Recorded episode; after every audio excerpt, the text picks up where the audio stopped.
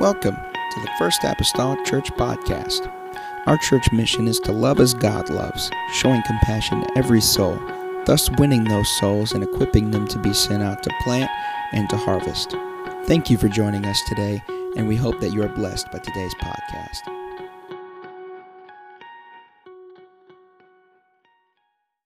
Wherever she may be, she's upstairs, but she probably hears me. Amen. Genesis 49 and verse number 10. Jacob has gathered all his sons around. He's pronouncing their, their blessing upon them, speaking future and destinies into their life. And he goes through Reuben and Simeon and Levi, and he comes to Judah. One particular portion of this that is spoken over Judah's life, the tribe of Judah, is this in verse 10. He said, The scepter shall not depart from Judah, nor a lawgiver from between his feet, until Shiloh come, and unto him shall the gathering of the people be. We can turn over to Esther, chapter number 4. I want to read verse 11 out of chapter number 4 and verses 1 and 2 out of chapter number 5.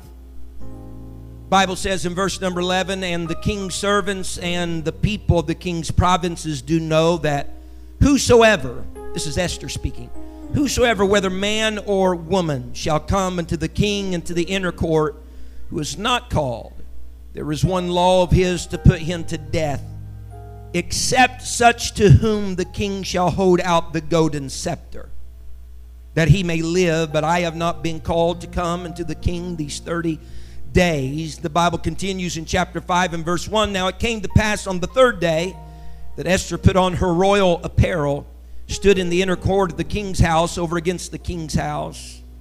And the king sat upon his royal throne in the royal house over against the gate of the house. And it was so when the king saw Esther, the queen, standing in the court, that she obtained favor in his sight. And the king held out to Esther the golden scepter that was in his hand.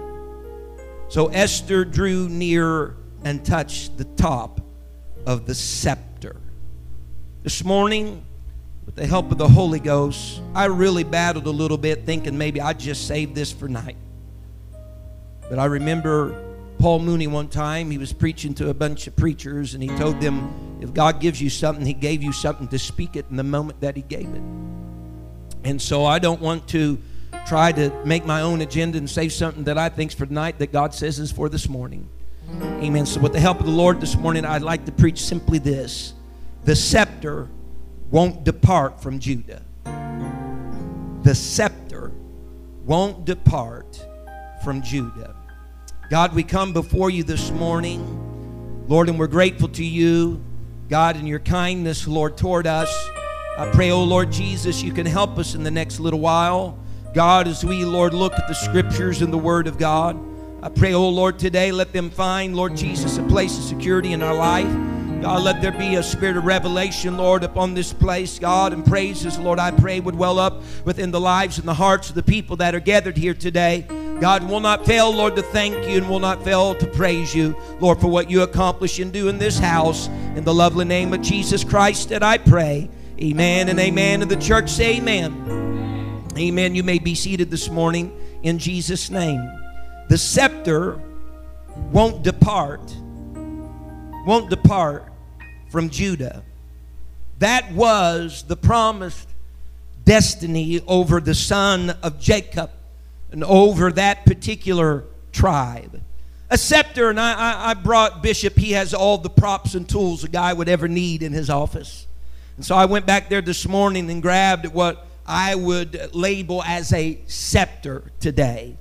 Went to his office, grabbed that scepter. A scepter could be either wood or it could even be a rod. It could be denoted as a rod or as a staff. A scepter could. Many times they were made of wood and even overlaid with some type of metal was upon a scepter. But it was oft times denoted, even in Scripture. The word scepter is not used too many times in and of itself in our English translation of the Bibles, but whenever a scepter is mentioned in Scripture, it is denoting a place of authority, it's denoting a place of, of government and of power. And we understand in Scripture that the Bible says that the scepter shall not depart from Judah. If, if I were just to preach that particular scripture the normal way that it is preached, we would come to understand that the scripture was speaking of that there would be a king that would undoubtedly rise out of the tribe of Judah that we would know by the name of David. And there would be several kings after him that would be of that self same tribe of Judah, meaning that the authority and the rule and the power would continue with the tribe of Judah, and that ultimately that would be the case until Shiloh would come. The word Shiloh is a kind of a mystery word in the Old Testament. Uh, sometimes denoted as a place and other times denoted as a person. The word Shiloh literally means uh, whose it is or whose scepter it is. That, that the scepter would not depart from Judah until the one to whom it belonged came. Or that to whom the scepter belonged come. Other translation says, until he comes to whom the scepter belongs.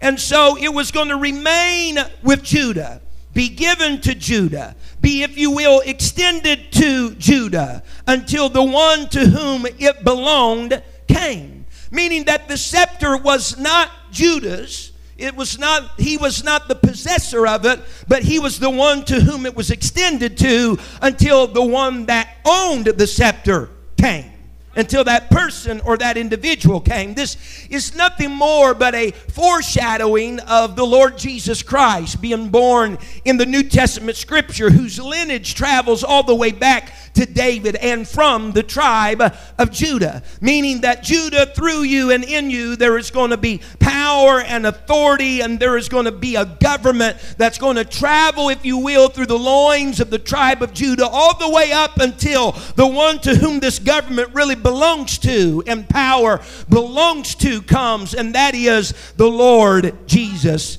Christ. Can someone say, Amen? It is known that whenever a king or one of royalty had a scepter, he many times would hold the scepter in his hand during public assemblies. They say that whenever a king was most of the time seated and he had his scepter, it was oftentimes found resting between his feet and leaning against his own body whenever we read concerning kings and their scepters. Uh, we don't have, as I said, much in Scripture that states anything about scepters, and perhaps the most that we can get any information from is the story of Esther concerning a scepter. We read of it being a, a, sign and a symbol of power and authority and government. But to get a little further instruction concerning the meaning of a scepter or the operation of the scepter, we must go to Esther in order to understand what is taking place. The Bible tells us, and if you'll just allow me just to do what I do, all right? The Bible tells us that we are in a quandary right here because the Bible says that Esther understands that her people are in grave danger. Amen. She understands that she needs really to go into the presence of this heathen king and try, if you will, to divert, reverse what has been spoken against her people, the Jewish people. And that was a mayhem, a killing, an annihilation of her people. But the problem of the situation is this Esther has not been beckoned. She has not been invited into the presence of the king as she tells Mordecai, I have not been beckoned into his presence for 30 days. It has been 30 days since he has asked me to come into his presence. And she says, You know as well as I know, there is a law and there is a rule that nobody enters the presence of the king unless he beckons them. Nobody enters into the palace, into the presence of royalty, unless they have been beckoned. And if a man or a woman, it doesn't matter if you're queen, enters into the presence of the king without being beckoned, there is a law that says that they can absolutely meet death and that they are subject to die. And the only exception to that rule of a man or a woman dying approaching the king without having been bidden into the presence of the king is if the king sitting on his throne will extend the scepter to the one that is approaching says all, all, all other means. There have been several other people, no doubt. Esther maybe could even recount that entered the presence of the king without being beckoned by the king, that met their death. The only segue, the only exception, the only other possibility that you can survive in the presence of the king is if there is an extension of the scepter toward you. Because all the other time it's leaning on himself, all the other time it's within his his possession. But if he takes that as you approach him and extend it out to you, then you got the favor of the king. In essence, whenever the scepter is extended to anybody outside of the king, that is the welcome of the king in his presence. Someone say amen. Someone say glory. She says, For 30 days, uh, I've not been there. But I've already decided that I'm going to have to get there because there is something, amen, that needs to be contended with. And so she knows that her life is seemingly in her own hands as she approaches the king. The Bible says she decked herself out in her royal apparel. Amen. She entered into the presence of the palace, into the presence of this heathen king. And whenever she did, he took note of her. And rather than giving her death, he gave her the welcome, if you will, amen, of, of, of his audience by extending to her the golden scepter. Yes, sir. And so, what I know from Scripture then, a scepter is a symbol of power, of government, and of authority. But an extended scepter is the welcome of the king. Someone say amen.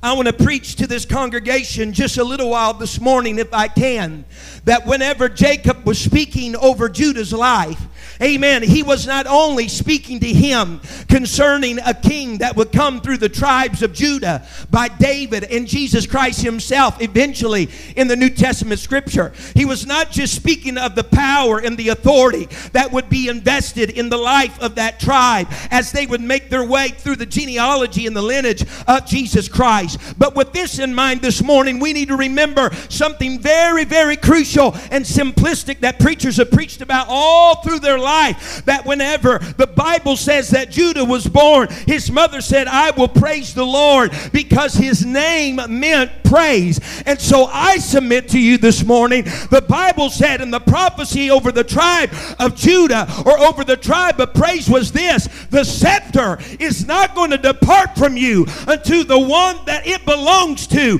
comes. What are you saying then this morning? I'm saying this this morning, folks, that there is no greater welcome of the king. The king welcomes, if you will, the praisers that are in his house. That wasn't given to Levi. The, the, the scepter was not given to Reuben. It was not given to Naphtali. But he said, I'm going to let the scepter not depart. His presence is not going anywhere. His welcome is not going anywhere. It's going to be given unto Judah. Someone say amen. Someone say yes said it's going to be given unto Judah. The scepter will not depart from Judah. Amen. The king's welcome, if I could say it like that, the king's welcome is not going to depart from the praisers.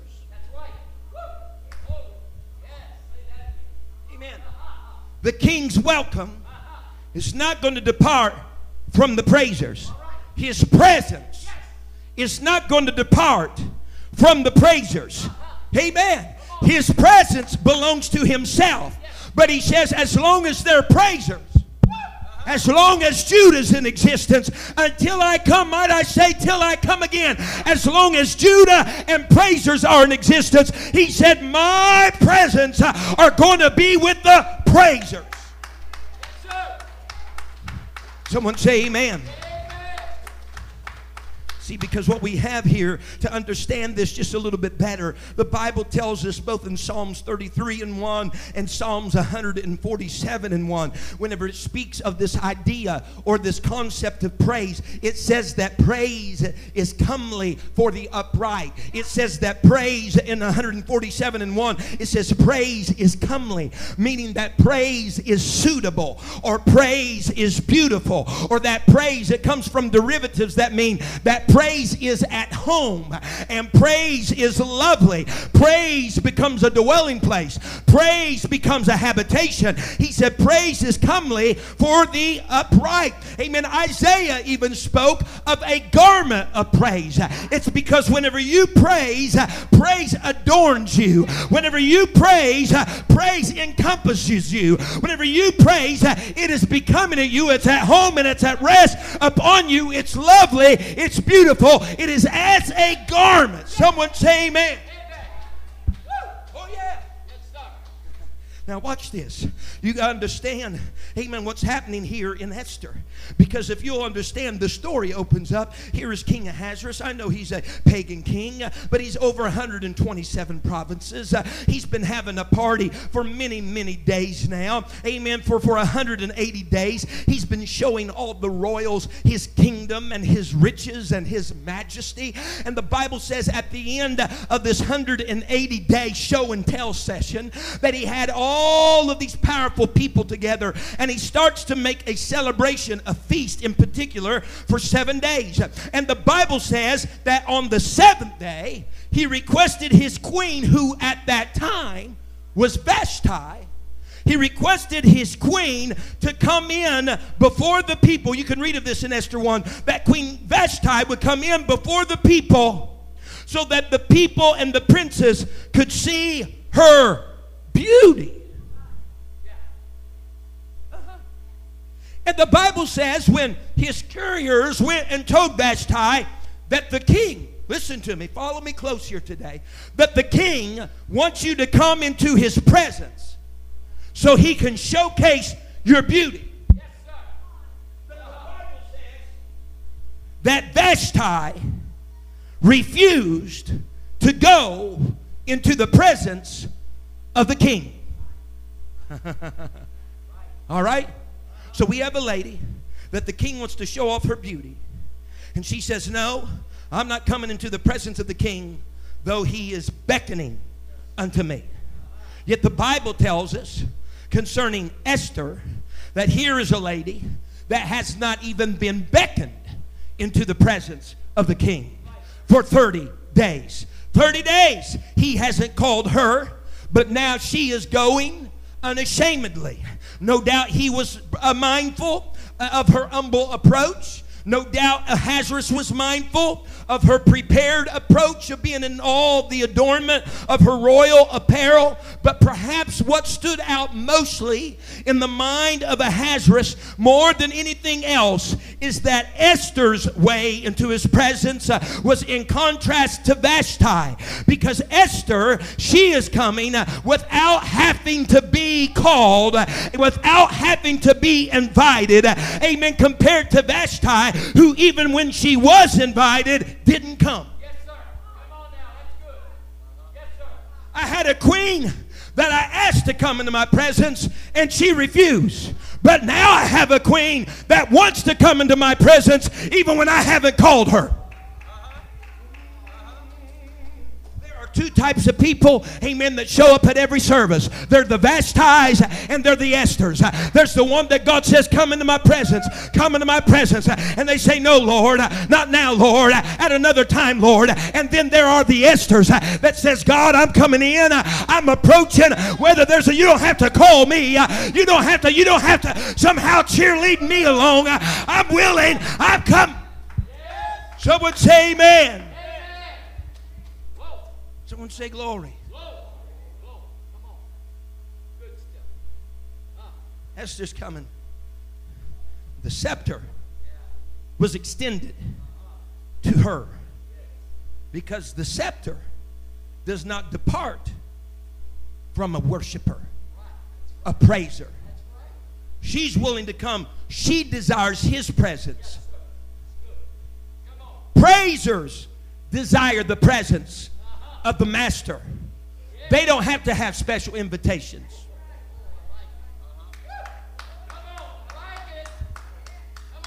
They don't have to have pulpiteers that says, let's clap. Let's raise our hands. Let's lift our voice. Let's take a march. Let's walk. Around. No, no, they don't have to have an invitation. All they need is to have a king and understand the king and who the king is. And anytime, anytime, they'll have the welcome of the king because they're a praiser. Someone say amen.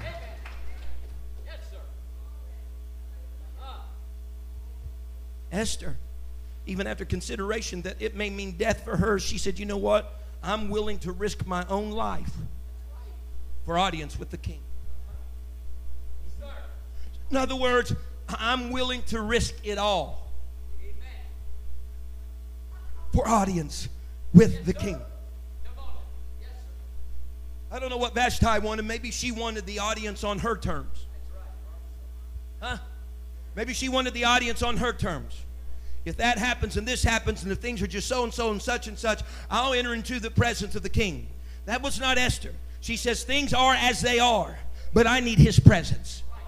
And I don't care what has to I have to suffer loss for or what I got to lose out with in order to secure the presence of the king. That is the attitude of a praiser. They say, I don't care what's going to be lost over this. I don't care what I'm going to look like over this. I don't care what it may cost me over this. I just want to go into the presence of the king. And whenever you understand this today, folks, and understand Vashti, Vashti, the Bible tells us in Esther 1 and 11, that because of her, her actions, amen, she was wanting to come in. Amen. He was wanting her to come in to show her beauty, to so she was so fair to look upon. But because she refused, the Bible tells us that she was banned from the king's presence forever. Forever. In other words, Vashti lost her audience with the king forever because she was too self conscious. Amen. But because Esther lost her self consciousness. She got the welcome of the king.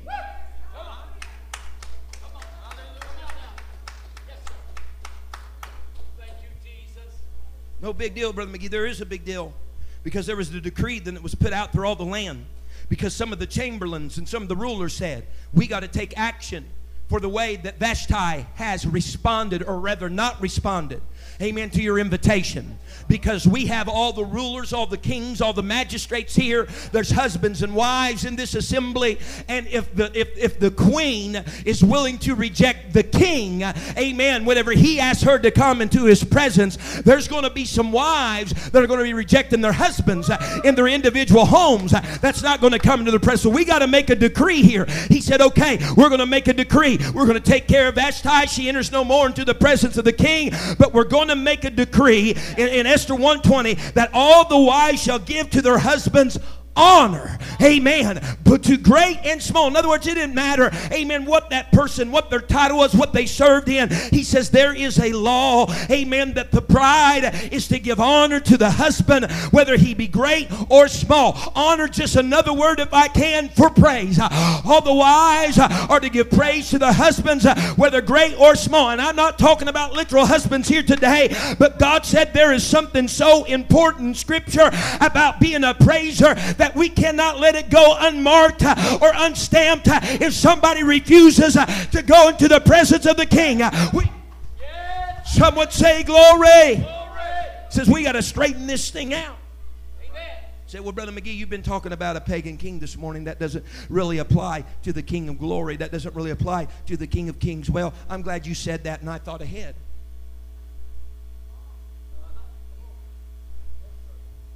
Because in Psalms 45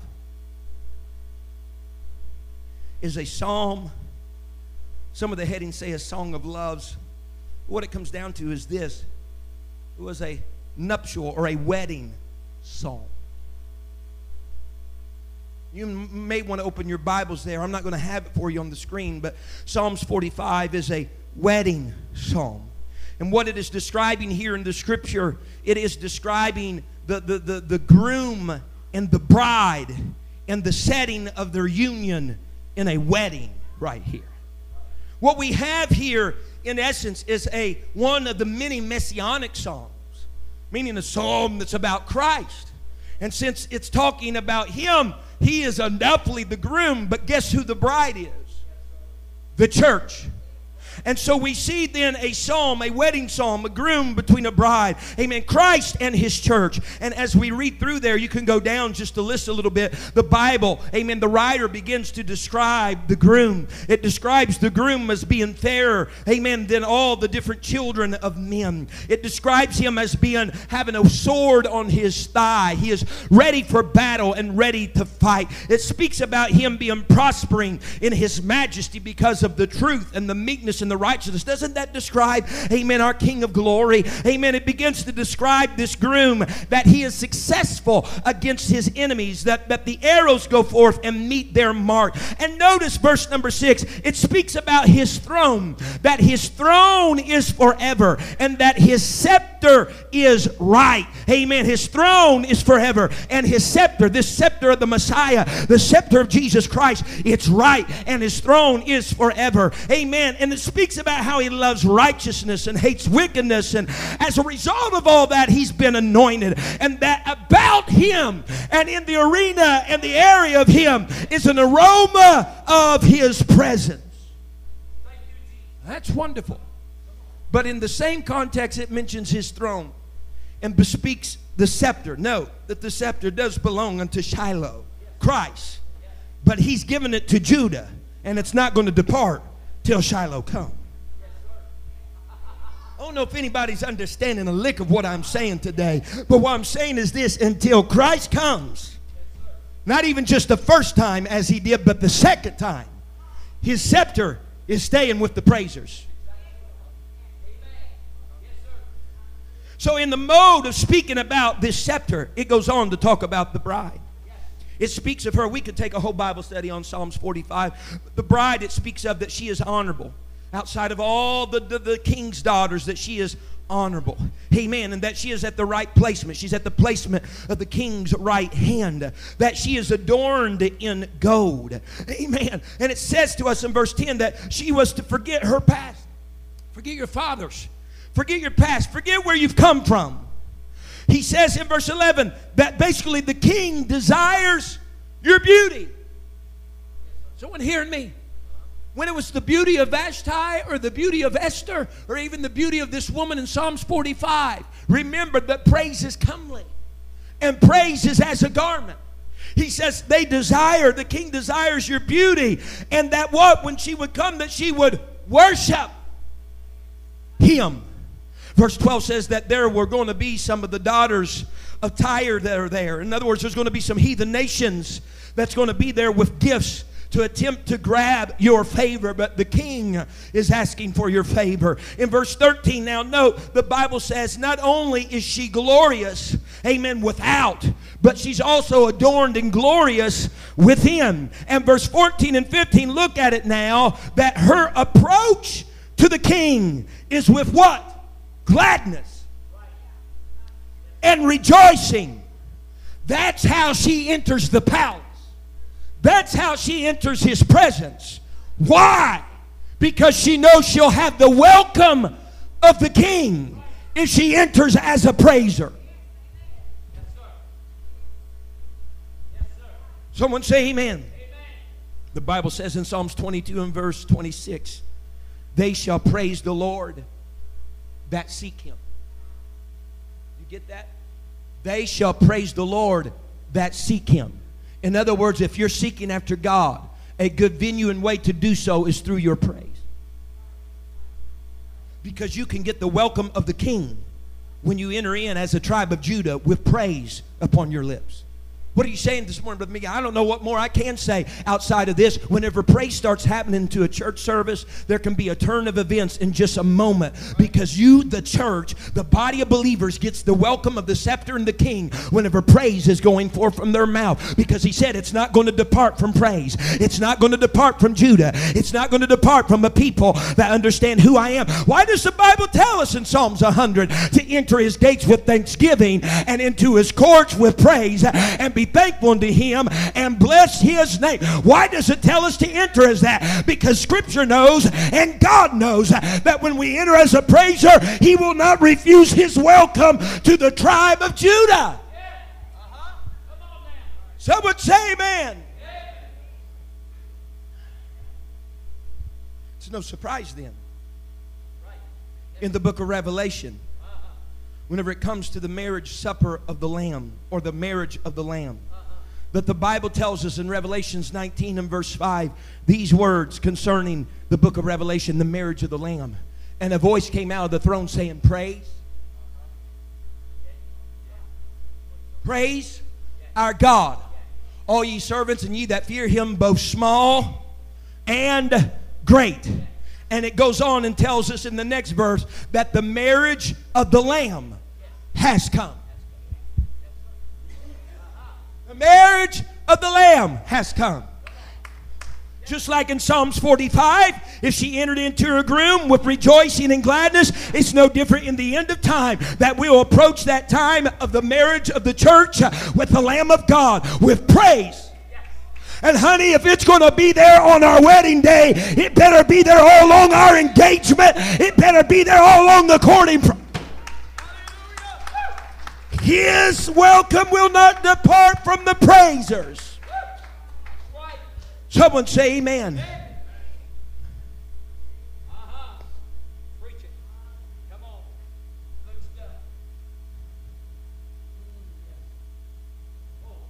I know praise isn't the only thing that's a qualification or a requisite, if you will, for our marriage to the Lord Jesus Christ. But also the call and the welcome of the King is not extended without it either. The scepter will not depart from Judah. Among all of the bride's adorning, Bible says that this marriage of the Lamb has come for the bride have made herself ready. And all of the adorning and the garments that were even granted to her, that was fine linen, which was the righteousness of the saints, I also believe was that garment, if you will, of praise. That demand, that command then to praise the Lord, a facet, if you will, of her beauty, a facet of the bride's grandeur and of her readiness and of her comeliness is her praise. Amen.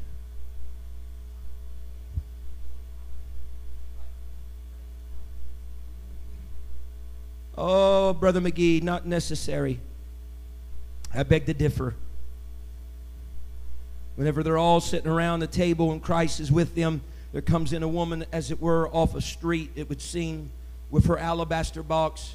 She would break it before the Lord and pour that ointment out upon the Lord in, in an act of worship, in an act of praise. And while others are judging and others are saying, What a waste, and this is really not necessary, Christ just speaks up and plainly says, Why don't you leave that lady alone? I've asked all of you to come here. I asked all of you to come here, but she came here without being beckoned. Leave her alone because I'm extended. She has my welcome but she, because she's the one that has the praise. Leave her alone of what she's doing with that costly ointment and that alabaster box because my scepter's not going to depart from the Judas. My scepter's not going to depart from the praiser. So just leave her alone. And beside that, in another occurrence of Scripture, all the Christ is coming into the city and the town, and they're crying out, Hosanna! Blessed be the King that cometh in the name of the Lord. Hosanna! Hosanna! Blessed is King David. Blessed is the King that cometh in the name of the Lord. And some are setting to the side and saying, Why don't you silence those people and let them keep their peace? He says, Wait a minute. Amen. Don't you dare say a word about them. Did I not say in the psalmist David that out of the mouths of babes and sucklings I have perfected praise? And praise always gets the welcome of the king. Praise always gets the scepter. Praise, it will not depart from praise. As a matter of fact, if these hold their peace, he said the stones will cry out because my scepter, my welcome will always be devoted to the praisers.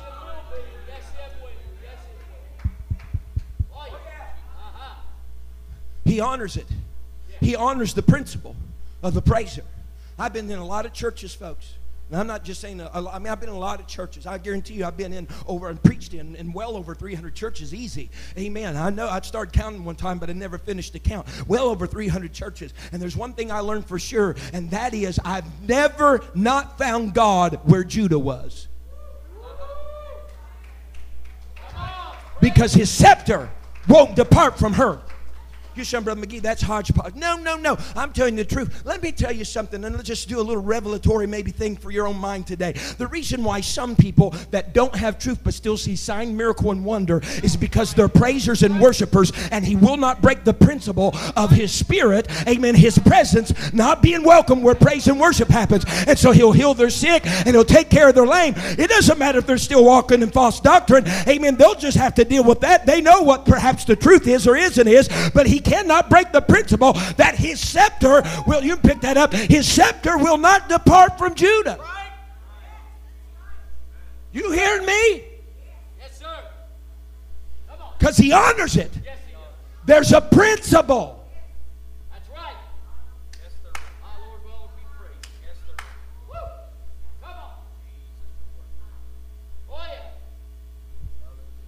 So while all this other stuff displeased some, it was honorable to the Lord. He welcomed it. He went to the defense of it. He went to the defense of a praiser. Walk with me. I won't hold you much longer. I don't want to wear myself out. In Ezekiel 28, in Ezekiel 28 is the story speaking of the king of Tyrus, which has twofold double meaning a literal king and also speaking of Lucifer. Okay? It's a double meaning because the Bible goes on to talk about how he was in Eden. King Tyr- Tyrus was never in Eden. It's a double meaning. It speaks of a literal king, but it also speaks of a spiritual foe, Lucifer, Satan, the devil. And with this being said, when it speaks in Ezekiel 28 of the king of Tyrus, the king of this place, it said, Tyrus, here's where you went wrong. You said that you were God. That's what the Bible says. King Tyrus said that I am God. But something that you did right, he told us in, in Ezekiel 28, verses 2 and 6, concerning the king of Tyrus. He said, You set your heart as the heart of God. That's honorable. You set your heart as the heart of God, but you went wrong whenever you came to a place and said, I am God.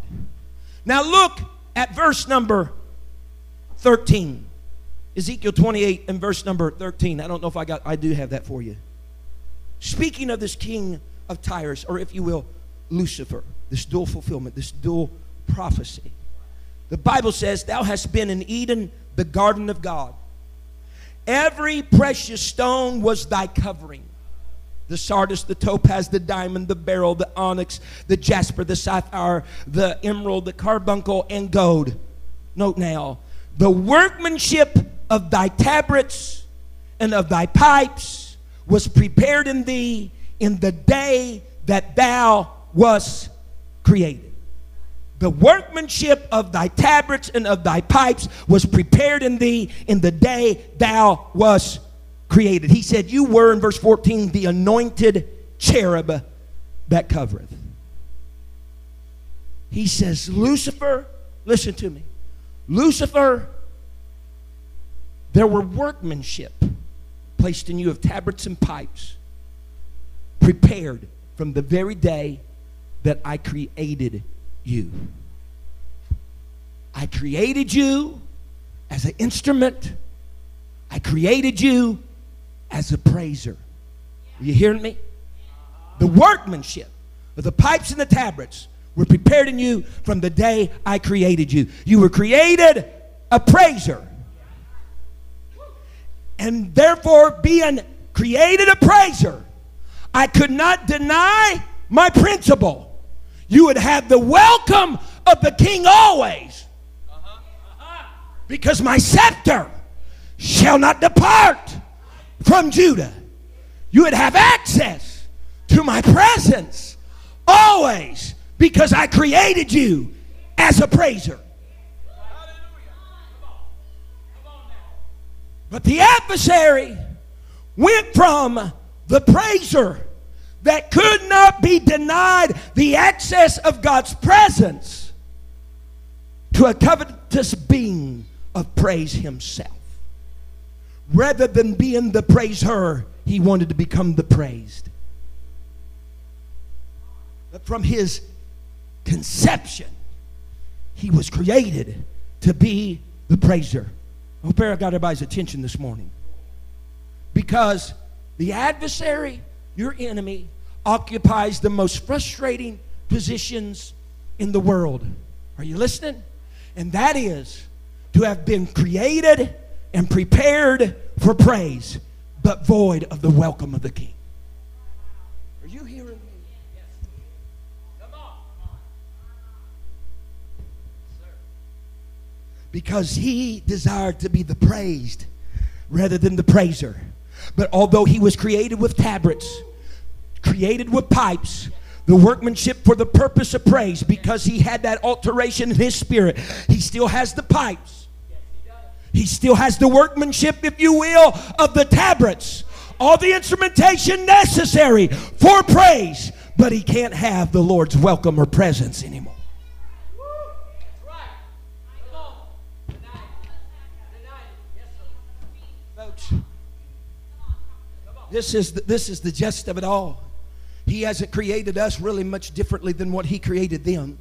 He created you with a voice. He created you with articulation that no other creature upon the earth has, though they can still yet praise. He has created you with the instrumentation, if you will, of praise. But we get things topsy turvy whenever we want to be the praised rather than the praiser. When it becomes all about us rather than all about Him. When we become the Vashti that calls the shots when we're going to enter His presence and when we're not. We got to come to a mentality today that I am a praiser, and as long as I'm a praiser, I have the king's welcome. As long as I'm a praiser, I have the king's presence. As long as I'm a praiser, I have all the power and the authority of the king of the kingdom at my command. Don't get to a place you find yourself in a frustrated position as the adversary would like to include you in, having all the makeup of a praiser, but not being able to have his presence. Someone say amen. So, what does this tell us then, Brother McGee? This tells me this that the privilege of the king's welcome is not by position or inheritance, it is by choice. You hear me? It's not position. He's created with all the makeup of a praiser, but he doesn't have access. Why? Because he'd rather receive praise than give praise. Not by position, it's not by creation, it's not by makeup, it's by choice. That's the reason why, amen, whenever I looked up the phrase this morning, I will praise, I looked up that exact phrase in the Word of God. It's used all in the Old, all in the Old Testament, none in the New. That phrase, I will praise, I will praise, is found 21 times in the Old Testament. 19 of those times in the book of Psalms. It is saying, I will praise. Why? Because that denotes to me a choice. I will praise. I choose to praise. When I get there on Wednesday night Bible study, I'm going to praise. When I arrive on Sunday morning after being in all kinds of services, I'm going to praise. Her. When I arrive Sunday night, I'm going to praise. Her. Well, what goes with that? Whenever I do that, I know I will not be denied the scepter. I know I won't be denied the presence and the welcome of the King. I will. King of Tyrus. You have a heart, he said. You have a heart, amen, that's been after God. You have a, you've set your heart as God. But David throughout the psalm says, I will praise. Because not only did he have a heart that was set as God, but he had a heart that was after God's own heart. He says, I will choose, I will praise. I choose to praise because I know the scepter is not going to depart from Judah. If you'll stand with me this morning.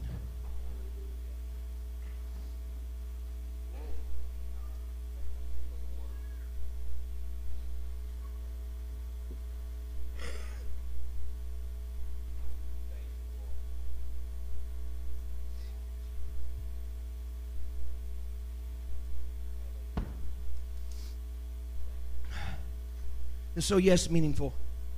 Dual fulfillment. Whenever Christ would come as a child, being born a king as Shiloh, if you will. Tribe of Judah and those that would rule would have the power and the glory and the honor through David and his lineage. Until Jesus came, and then the scepter was given to him to whom it belonged Shiloh. But even from that time to now, for another fulfillment, until he comes again. It's his scepter. We learn from Esther it's that denoting of his welcome, of the presence of one that enters his, his palace and his presence. It's his welcome of them to come on in. He says it's not going to depart from Judah. His welcome. Scepter. It was usually always with the king, where the scepter was, the king was. The scepter was the presence of the king was. He says that scepter that presence is going to stay with Judah. It's going to stay with praise. If you ever have a hard time finding his presence, you might need to switch into a venue of praise because the scepter is with praise. Now, note very quickly. Whenever Esther entered, she hadn't been there for 30 days. He hadn't beckoned her. She says, I'm going. There's a lot that we could, there's a whole lot we could start talking about there. About you, you know, not needing a special invitation to go to the presence of the Lord. We, we could start talking about all kinds of things. She had the mentality that I'm going to go regardless, and she went, and that scepter was extended to her. My scepter. That, that scepter was extended to her, and so that meant that she had welcome in her presence. Esther came in. He, that staff, that, that, that scepter that normally leaned against him, he takes now and submits it to her, which meant she was welcome in his presence. The Bible says she got up and she put her hand on top of the scepter. Note the very next words of the king. He says, What is your request?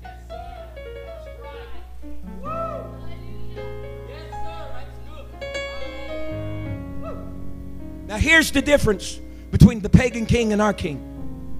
He said, What is your request? I'll give it to you. Why are you doing this? Because you came in when I didn't call. You sought me whenever I wasn't seeking you. And he says, I'm, You put your hand on there, Sister Sam. I, I'm asking you, what is your request? He says, I'll give it to you to half the kingdom. That's the pagan king. But your king says, I'll give you all of my kingdom.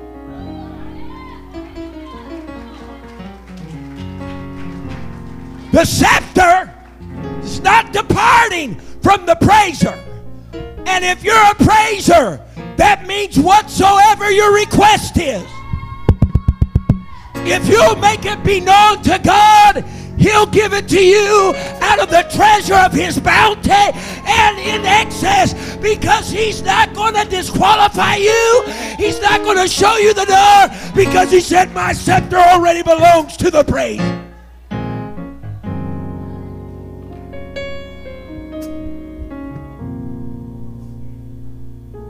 So I'm challenging someone here this morning. Well, Brother McGee, it's been some time. Big deal. Make your way to the presence of the King and see if he don't extend. I'm going to extend it to them. My presence, my welcome, and whatever requests they have, I'll meet it. I'll meet it. I'll...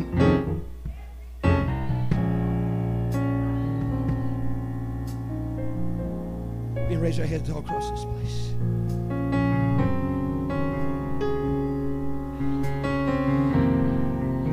This is a lesson that needs to be learned, a lesson that needs to be practiced. Why you say so? I said because Esther, even later, going to a pagan king, we see that she does the exact same thing. She goes to him again. I think it is in chapter number eight, maybe, or a little maybe before. She goes to him again, and he extends, guess what? Boom, his scepter again, and says, What's your request? Esther got something going on in her spirit. She understood the principle.